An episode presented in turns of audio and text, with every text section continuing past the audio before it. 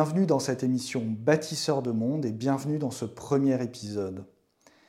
Il me semble juste de commencer cette série en partageant avec vous le concept central de ma posture, l'idée maîtresse qui m'a mené au bout de plusieurs années de recherche et de pratique à concentrer mes accompagnements de dirigeants sur la notion d'impact relationnel. Cette idée maîtresse, c'est le mycélium organisationnel, ou autrement dit le mycélium relationnel. Il y a probablement de multiples manières de se représenter une entreprise. Et vous avez probablement la vôtre, qui est unique parce que l'expérience que vous en avez est unique, et qui est unique parce que la manière dont vous vivez votre entreprise est unique. Pour simplifier sans être pourtant simpliste, je vous en proposerai deux aujourd'hui et je me concentrerai particulièrement sur l'une d'entre elles.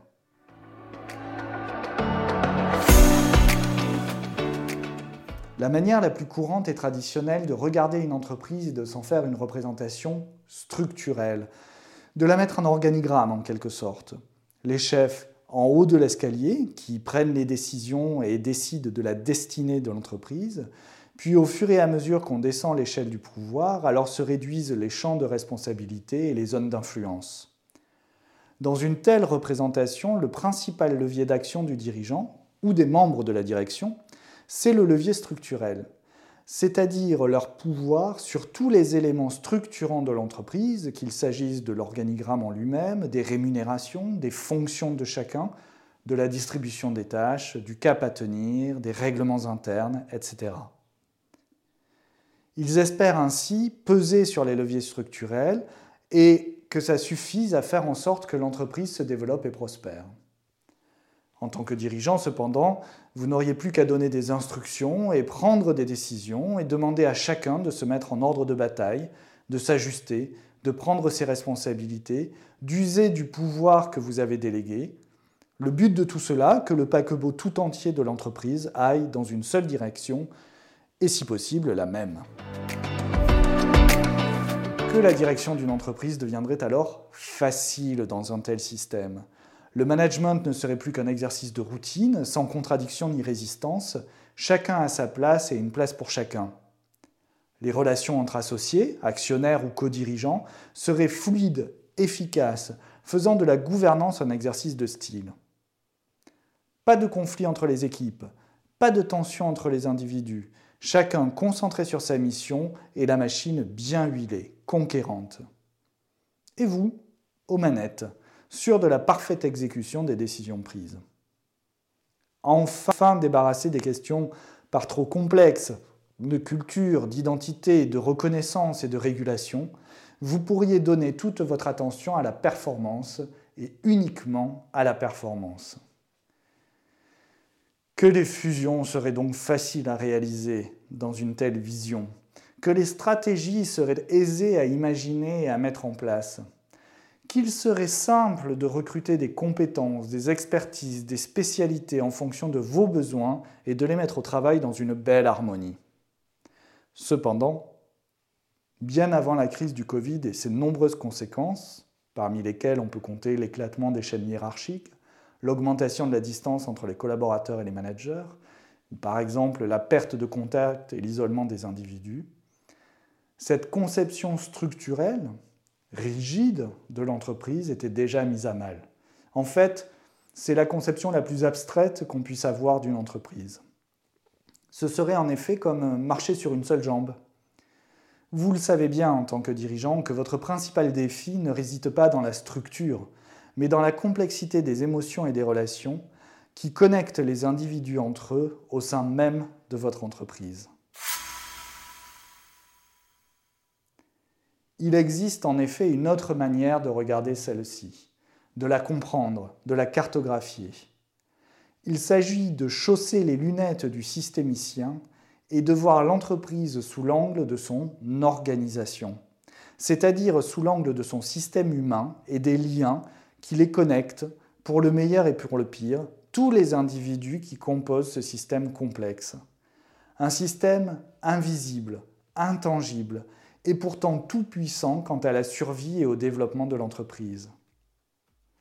C'est en adoptant ce point de vue systémique et en travaillant pendant des années au croisement des sciences de la communication, de la relation, du management, puis en y intégrant les sciences du, vivant, de la biologie, que s'est élaboré progressivement le concept du mycélium relationnel. Mais permettez-moi de faire un petit détour pour préciser ma pensée. Le mycélium, c'est la partie souterraine du champignon. Le champignon, en fait, c'est le fruit du mycélium. Tout cet ensemble fait partie de la famille des mycètes. Anat Singh, dans son livre Le champignon de la fin du monde, paru au Princeton University Press en 2015, nous en donne une description des plus belles et des plus évocatrices, qui nous permet d'en comprendre toute la puissance.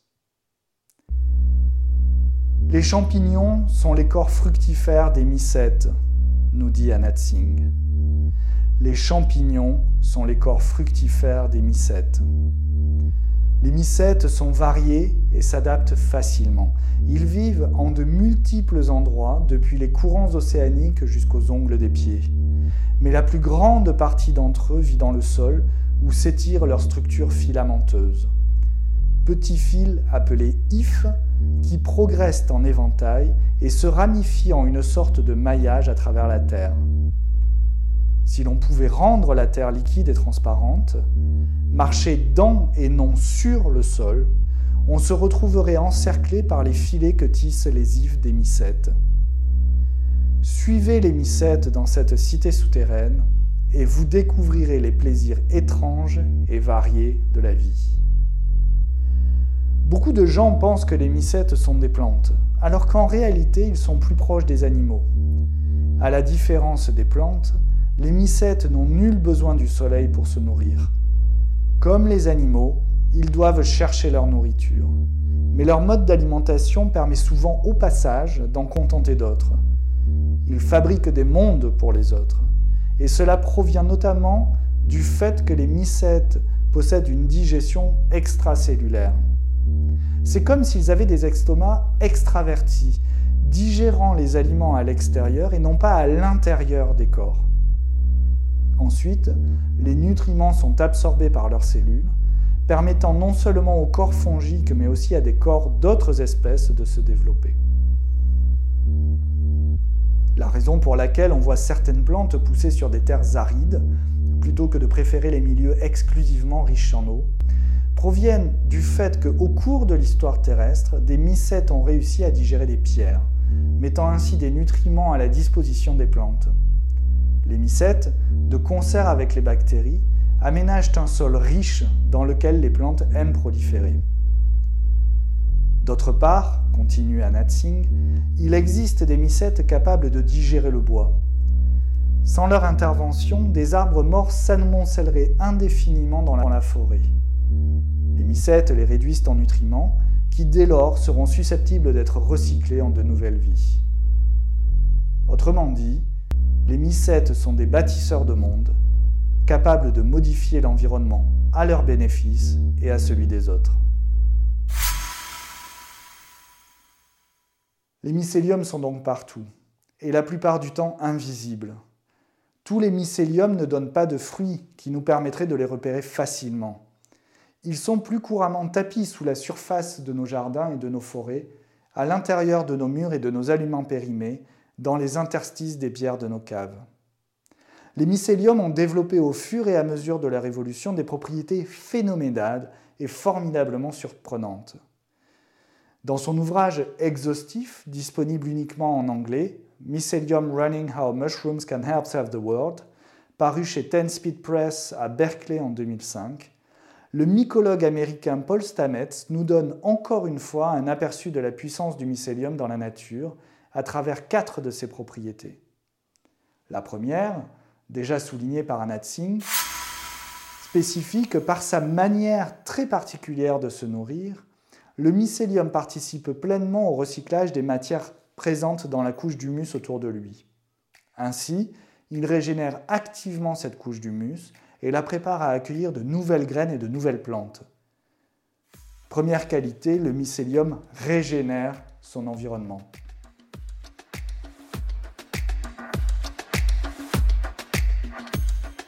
Toujours en s'appuyant sur sa manière très particulière de se nourrir, le mycélium est capable de faire éclater les molécules de matières très polluantes, telles que des hydrocarbures. Une expérience menée par Paul Stamets le montre très bien. Notre mycologue a constaté, en inoculant un mycélium sur un monticule de terre morte, définitivement pollué par du diesel, qu'en quelques semaines à peine, un biotope vivant pouvait s'y réinstaller et prospérer le mycélium dépollue son environnement. Grâce à un phénomène qui s'appelle la symbiose mycorhizienne, bien connu des agriculteurs et des amateurs de truffes, les ifs du mycélium se connectent au système racinaire des plantes et des arbres qui les entourent.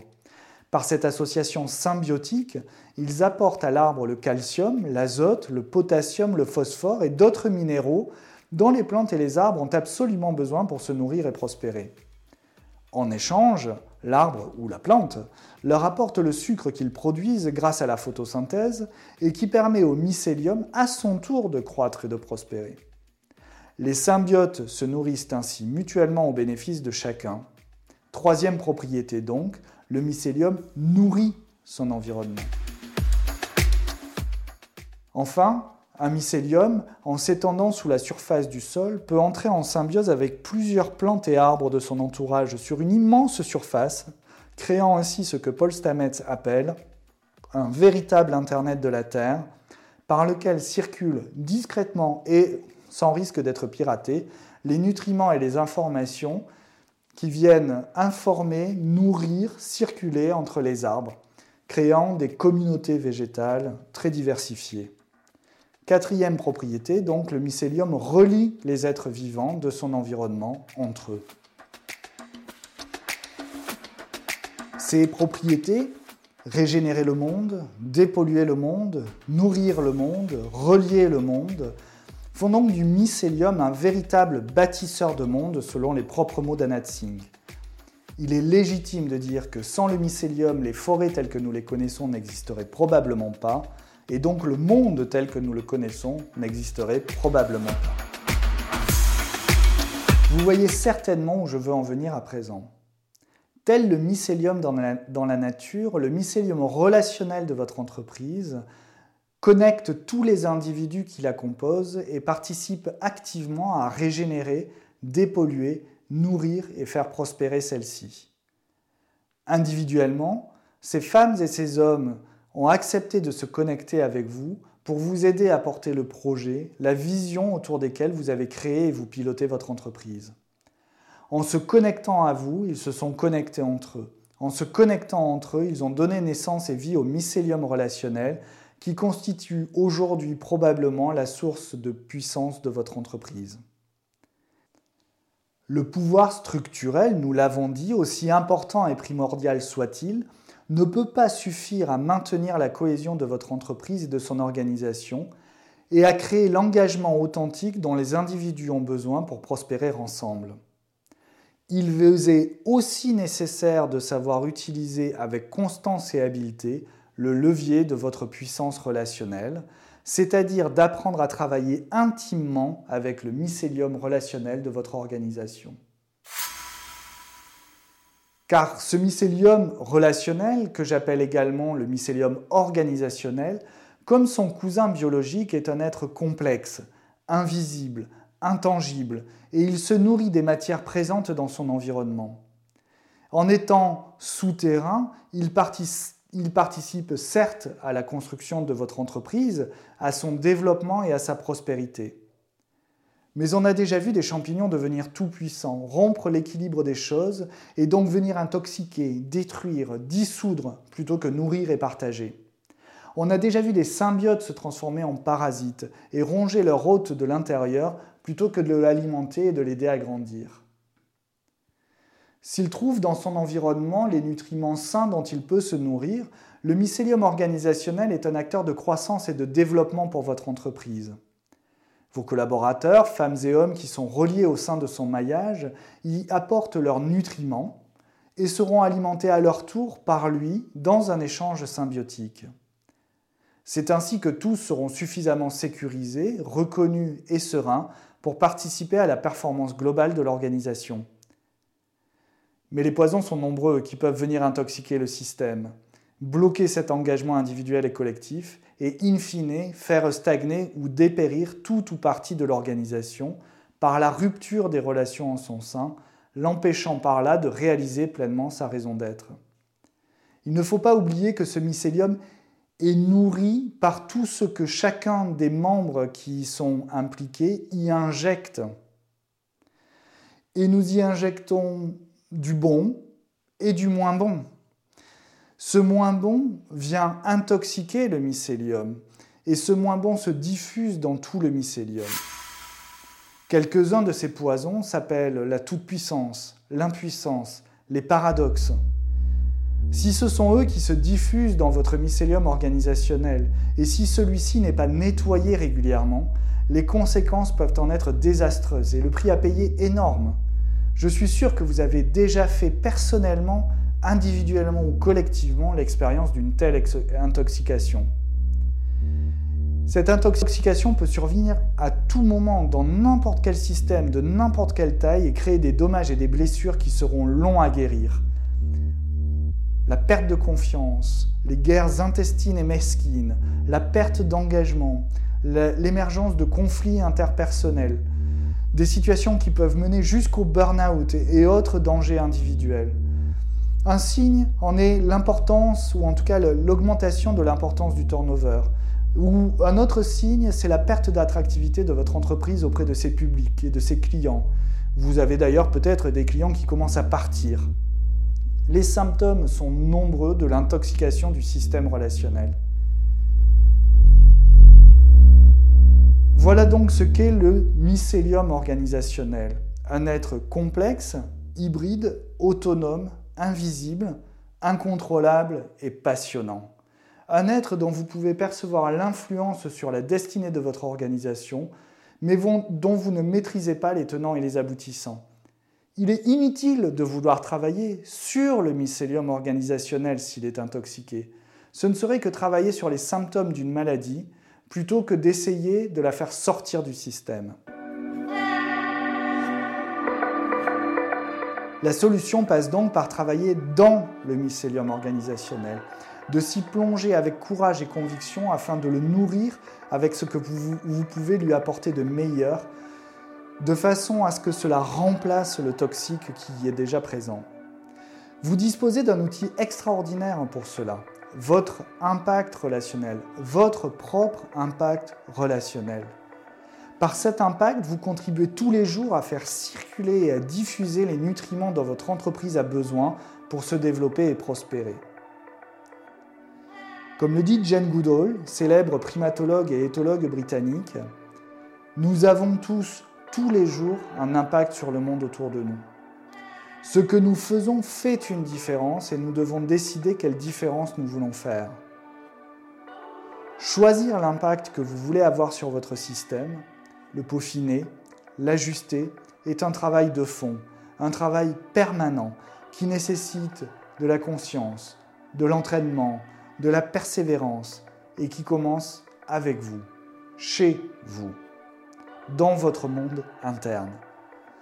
C'est un travail qui prend en compte de nombreux facteurs et qui s'appuie sur vous, sur votre vision, vos croyances, votre personnalité, vos désirs et vos besoins. C'est un travail qui mène à faire des choix non plus structurels mais relationnels, à les assumer, à les valider à chaque instant et à remettre constamment l'ouvrage sur le métier. C'est ce travail qui vous fait passer du statut de dirigeant à celui de bâtisseur de monde. Et c'est ce travail que nous faisons avec nos clients chez Mycelium Consulting.